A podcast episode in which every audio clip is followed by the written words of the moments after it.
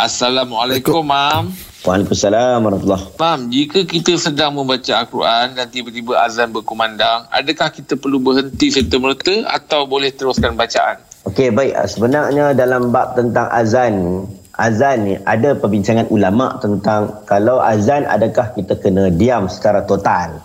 Uh, ataupun kita hanya disunatkan saja untuk menjawab bermaksud kalau azan ni kan dia tengah azan kita boleh cakap tapi tiba-tiba habis dia lafaz kita jawab azan Eh, kita jawablah Allah Akbar kita jawab juga dalam maksud yang sama kita boleh sembang ataupun kita kena diam terus panjang sesi azan tersebut.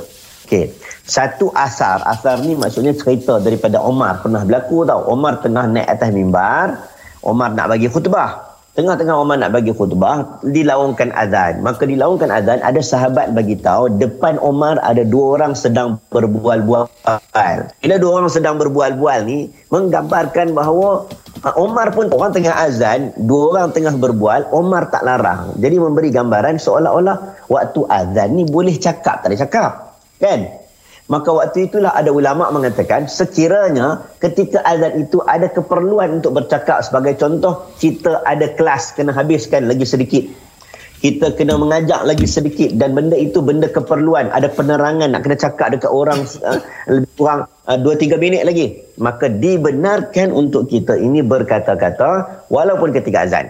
Cumanya afdal afdal kita jawablah azan sebab ada hadis menyebut tentang kelebihan jawab azan.